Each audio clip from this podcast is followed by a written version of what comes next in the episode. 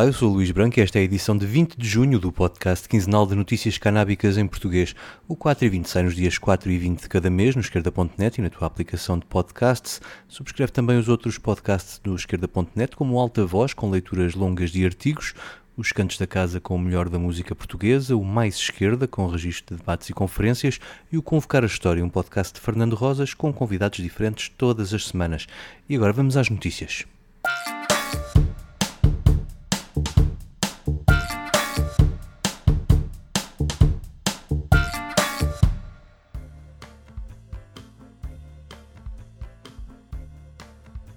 A legalização foi a debate no Parlamento Português e as duas propostas, a do Bloco de Esquerda e a da Iniciativa Liberal, baixaram à Comissão da Especialidade por um prazo de 60 dias. Em entrevista ao 4 e 20, o deputado bloquista Fabiano Figueiredo faz um balanço positivo do debate. Olá Luís, obrigado pelo convite e pela oportunidade de voltarmos a falar sobre a legalização da cannabis em Portugal. Perguntas-me como é que correu o debate, que balanço é que fazemos. Eu faço um balanço claramente positivo. O debate foi informado, ponderado e esclarecedor para quem uh, o acompanhou. Ouvimos vozes de várias bancadas a pronunciarem-se favoravelmente à legalização da cannabis. Foi o caso de, de várias intervenções na bancada do Partido Socialista, mas também do, do Partido Social Democrata, do PAN e da Iniciativa Liberal. Ou seja, nota-se que há uma, que existem cada vez mais vozes da esquerda à direita que identificam a necessidade de evoluirmos uh, na legislação portuguesa, sobretudo para um modelo que retire o, os consumidores e a venda da, do, do mercado ilegal. Mesmo nas bancadas do PS e do PSD, as vozes que eram mais reticentes uh, à legalização conforme nós a propusemos, um, manifestaram a, a, vontade de debater o assunto e, sobretudo, interpreto eu, notou-se um reconhecimento da necessidade de evoluirmos na, na lei no que a cannabis diz, diz respeito muito diretamente, por isso creio que nesta legislatura poderemos dar um avanço positivo nesta, nesta legislação. Agora os trabalhos vão seguir em comissão parlamentar e provavelmente arrastar-se para além das férias. O deputado Fabiano Figueiredo conta-nos como vai decorrer este processo. Esta primeira baixa é de 60 dias, é possível uh, que ela seja prolongada, ou seja, se nos primeiros 60 dias de trabalho não se encontrar uma, uma solução, uh, ou se sentir a necessidade de prosseguir os trabalhos, as audições um, e o diálogo, uh, é possível que esse período seja alargado, como é natural que aconteça na Assembleia da República em processos, sobretudo em processos legislativos de diplomas eh, complexos e inovadores, como é o caso do debate sobre a legalização da cannabis. Nós ainda não uh, anunciamos os nomes que vamos querer chamar e queremos ouvir, mas posso falar do perfil. Nós queremos ouvir os vários especialistas que se têm eh, pronunciado sobre a legalização da cannabis em Portugal, seja da área do direito, seja da área da saúde pública, mas também uh, uh, associações de, de, ativistas que têm refletido sobre isto, têm um conhecimento acumulado muito importante, que é muito uh, importante que, se, que, sejam ouvidos na, na Comissão, como creio eu que o Parlamento também ganhará em ouvir uh, vozes autorizadas do, de pessoas que têm feito este debate no mundo inteiro e que têm elogiado o modelo português e que nos têm recomendado de forma pedagógica uh, a que evoluamos no nosso enquadramento legal. A forma de como incluir no mercado legal quem hoje atua no mercado negro tem sido uma preocupação de todas as mais recentes leis de legalização nos Estados Unidos. Perguntei a Fabiano Figueiredo se essa preocupação estará presente também no debate português. Sim, no, nós temos acompanhado o, o, debate que se tem feito nos Estados Unidos, sobretudo em vários estados dos Estados Unidos, são cada vez mais aqueles que têm vindo a, a, a legalizar a cannabis. Uh, creio que é de elementar justiça que haja uma reparação às comunidades, sobretudo onde a guerra às drogas foi mais violenta e deixou marcas sociais profundíssimas.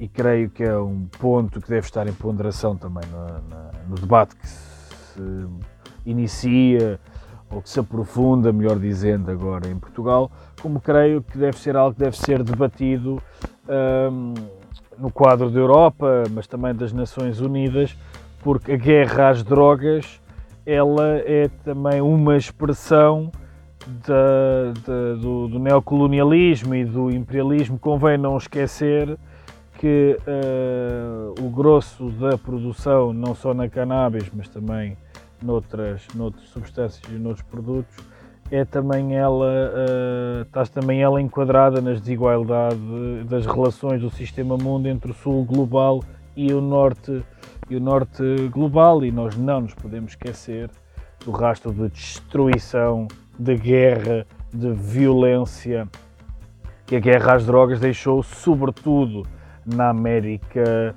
na América Latina e creio que, o, que os países, que os Estados Unidos à cabeça, mas também as potências europeias, têm uh, a obrigação histórica de encetar políticas de, de, reparação e garantir que estas comunidades que foram tão uh, prejudicadas tenham, não fiquem de fora de, de todo este debate e, sobretudo, que não fiquem de fora de, das consequências eh, positivas que a legalização da cannabis eh, tem, ou seja, não podem só ficar com a pesada herança da, da, guerra, da guerra às drogas. Uma das questões introduzidas no debate em plenário por várias bancadas foi a exclusividade da venda em farmácias. O Bloco não acredita que essa seja a melhor forma de regular o mercado canábico para uso recreativo, mas não fecha a porta ao debate. Sim, o, sobretudo o PSD é que introduziu no debate uh, a possibilidade da venda exclusiva ou na, da cannabis para uso pessoal nas farmácias. Uh, é uma proposta que já era conhecida, que foi apresentada ao Congresso do PSD pelo deputado Ricardo Batista Leite. É, um é, é, é o que também acontece no Uruguai, como sabes, né? onde a cannabis é vendida nas farmácias mas não é o modelo que nós preconizamos no nosso, no nosso projeto de lei, como dissemos.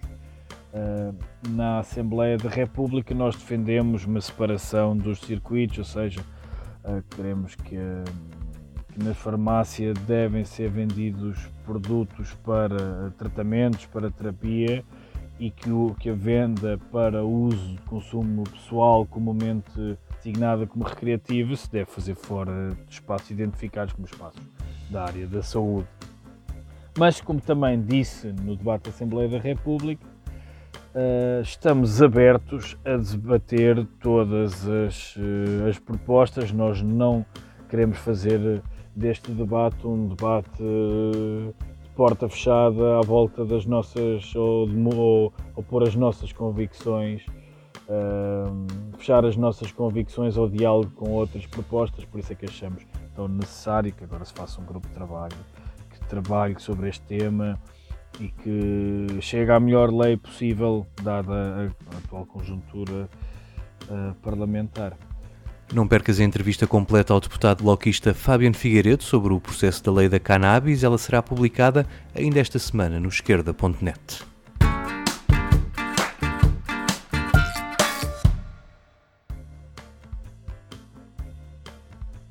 Esta quinta-feira assinalaram-se os 50 anos da declaração de guerra às drogas, feita pelo então presidente norte-americano Richard Nixon. Anos mais tarde, um dos seus conselheiros próximos, John Ehrlichman, admitiu que se tratou de uma estratégia política para associar o movimento hippie e a população negra à cannabis e à heroína, demonizando-os aos olhos da opinião pública e criminalizando-os duramente. Os números vieram provar que o objetivo foi conseguido, com os Estados Unidos a apresentarem das maiores taxas de população prisional do mundo, com um impacto desproporcionado entre as comunidades negra e latina. Para assinalar a data, foi entregue na Câmara de Representantes uma proposta de lei para descriminalizar o consumo de todas as substâncias e, com isso, virar a página da política ainda vigente, passando a olhar para o consumo como um assunto de saúde e não um caso de polícia.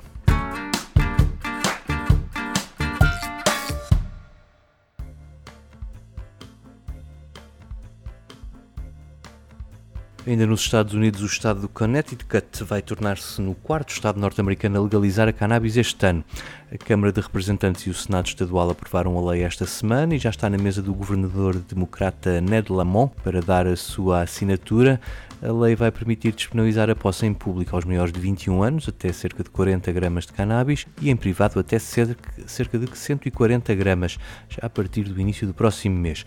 Ela prevê também apagar automaticamente dos cadastros tudo o que tenha a ver com crimes anteriores envolvendo a posse até 113 gramas. Os condenados por crimes mais graves ligados à cannabis poderão requerer aos tribunais a aplicação dessa medida. A lei não diz quando é que as lojas vão abrir, mas espera-se que seja a partir de maio do próximo ano. Os municípios podem estabelecer moratórias a essa abertura. A cannabis à venda terá um limite máximo de 30% de THC e vai permitir o autocultivo legal ainda este ano para os utentes do Programa Estadual da Cannabis Medicinal e só em 2022 para os restantes. A lei foi alvo de uma ameaça de veto à última hora por parte do governador por causa de uma alteração feita pelo Senado que alargava o acesso à cota reservada no mercado para as pessoas anteriormente presas e condenadas por crimes ligados à cannabis. Metade das licenças a atribuir serão para estas pessoas, que também se podem candidatar a apoios financeiros, a formação profissional ou apoio técnico para a criação do seu negócio. O problema, dizia o governador, é que a mudança na lei permitia a qualquer pessoa com um historial de crimes canábicos, bem como à sua família, candidatar-se nesta cota independentemente do seu nível de rendimento. Os deputados não quiseram arriscar um braço de ferro e a lei voltou à versão inicial. Neste estado com 3 milhões e meio de habitantes, o número máximo de licenças a atribuir até 2024 será de uma por cada 25 mil habitantes. Os atuais dispensários da cannabis medicinal podem candidatar-se a partir de setembro a tornarem-se o que eles chamam de comerciantes híbridos, vendendo à população em geral. Para isso terão de pagar uma licença de 1 milhão de dólares, ou metade deste valor, caso faça uma parceria com um candidato à tal cota social em que este seja proprietário da maioria do capital. Para os atuais cultivadores da cannabis medicinal, a taxa de entrada no mercado adulto será até um máximo de 3 milhões de dólares.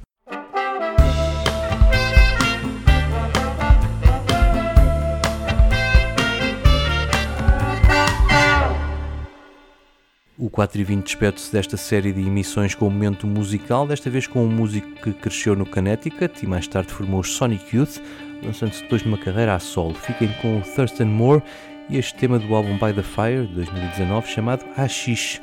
Desejo-vos um excelente verão, eu volto lá mais para setembro com mais notícias canábicas. Até lá!